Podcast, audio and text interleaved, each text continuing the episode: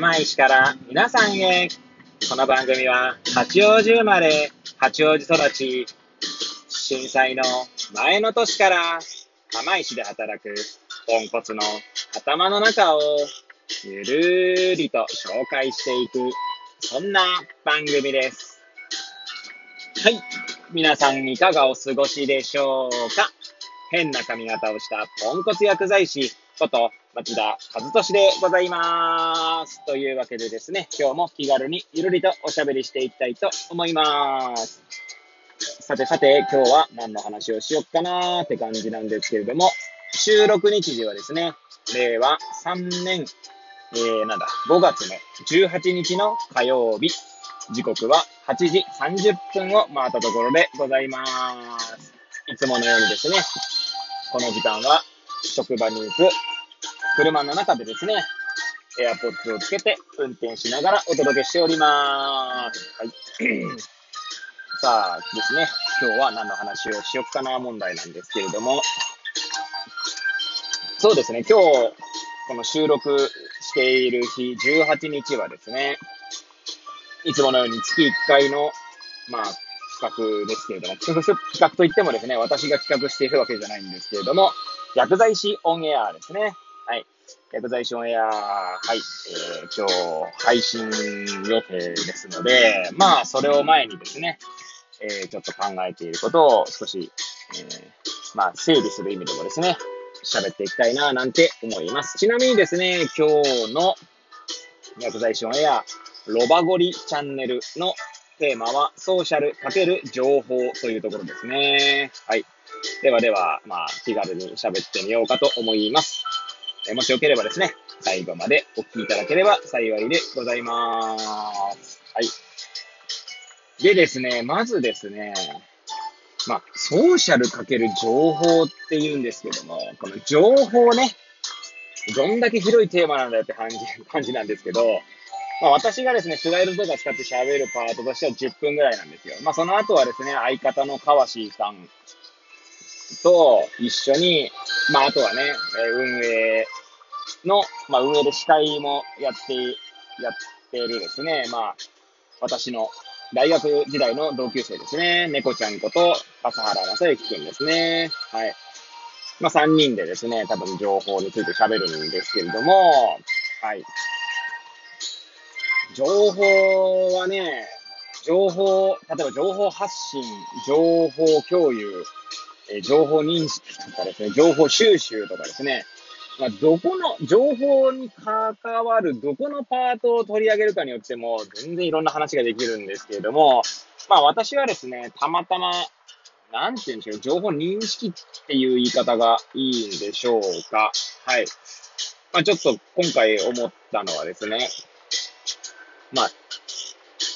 例えば、まあ、これはですね、実はですね、以前、薬剤師の目というところと、で話した内容とちょっと被る部分が出てくるんですけど、まあ、ある情報からですね、その、何を考えるかっていうのは、その人それぞれ違うんだと思うんですよね。で今回一応スライドで用意してるのが、まあ、この例がですね、ちょっと良かったかどうかはわかんないんですけど、かなりざっくりした情報として、20歳女性で、えー、その方がですね、まあ、家族間、家族図としては、まあ、3人暮らしで、えー、30代の夫と、0歳6ヶ月の息子という3人、まあ、家族なんですね。まあ、その女性が、20代女性ですね、が、最近眠れないんですっていうことを訴えたときに、まあ、この少ない情報でですね、何を考えるかっていうとこなんですけど、まあ、多分ですね、これだけではいろいろま考えれると思うんですよ。なんせ情報が少なすぎるので。まあ、おそらく、まあ私はですね、えー、二人の子の父親である身としては、例えば、多分考えるのは、夜泣きとか大丈夫なのかなとか、あとはあんまり、その子育てで大変で眠れてないんじゃないかなとか、まあ、あるいはですね、まあ、家事とかね、そういったところでも大変な可能性はありますよね。で、夫の助けがないことで、まあ、疲れてるっていうところもあるかもしれないですよね。はい。まあ、あとはですね、もし仮にですね、共働きなのだとしたら、まあ、仕事と家庭の両立でですね、ちょっとこうバランスを崩してるとか可能性もあるかもしれないですよね。はい。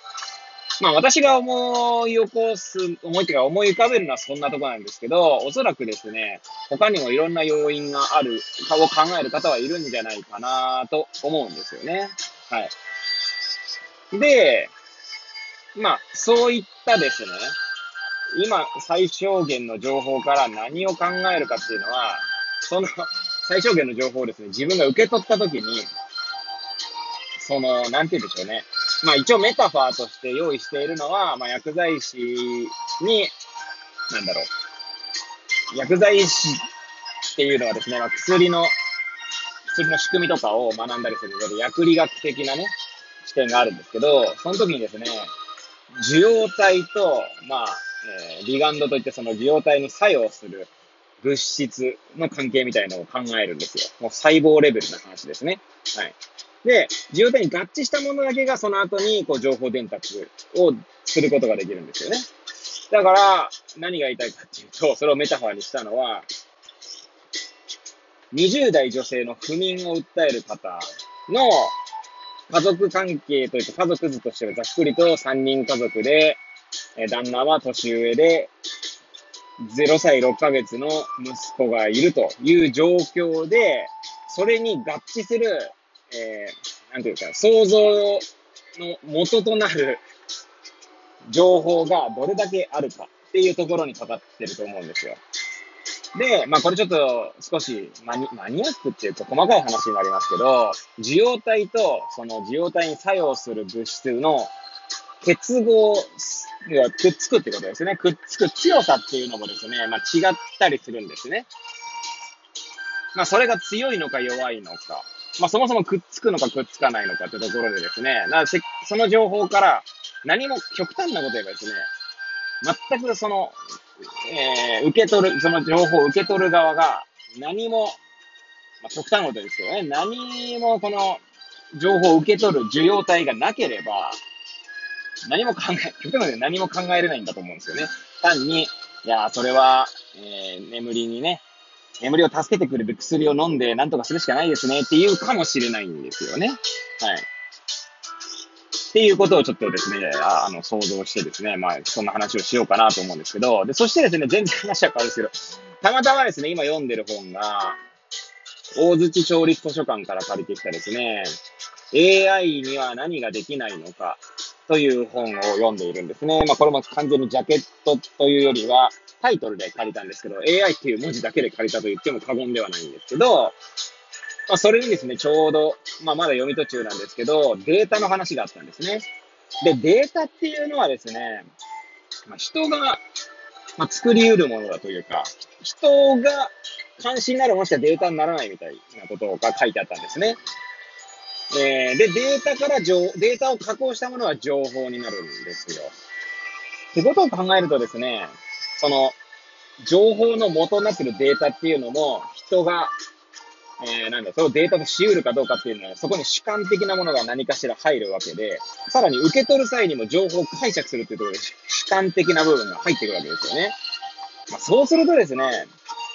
まあ、つまり主観ってことは自分自身がどう捉えるかってことを考えると、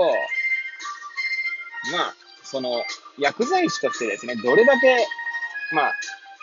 私たちのチャンネルのテーマで言えば、ソーシャルでいられるのかっていうところ、ソーシャルを考えれるのかっていうところが、まあ、ソーシャルかける情報ってところには必要になってくるのかなと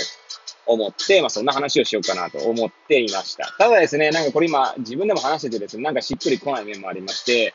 まあちょっとよく、まだうまくまとまってないところもあるんですけど、まあ考えるきっかけになればいいのかなぐらいな感じで喋ろうかと思いますね。よくですね、人間は社会的な生き物であるみたいなことを言いますけど、そういったことをですね、考えてる薬剤師と考えていない薬剤師では多分、対応にも違いが出てくる。それは別にいい悪いとか、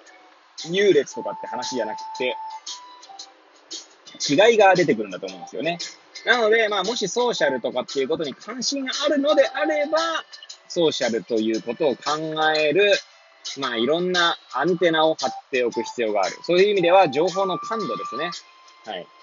社会的な背景に対する感度というものをいかに上げておくかってことが大切ですし、自分自身の経験というのもですね、その感度に影響するんじゃないかなと思っています。えー、それこそですね、先ほど言ったように子供がね、えー、夜泣きで大変だっていうのをですね、文字情報として客観的にしていても自分がそれを体験しているかどうか、あるいは妻がそれで大変そうなのを見ているかっていうこと次第ではですね、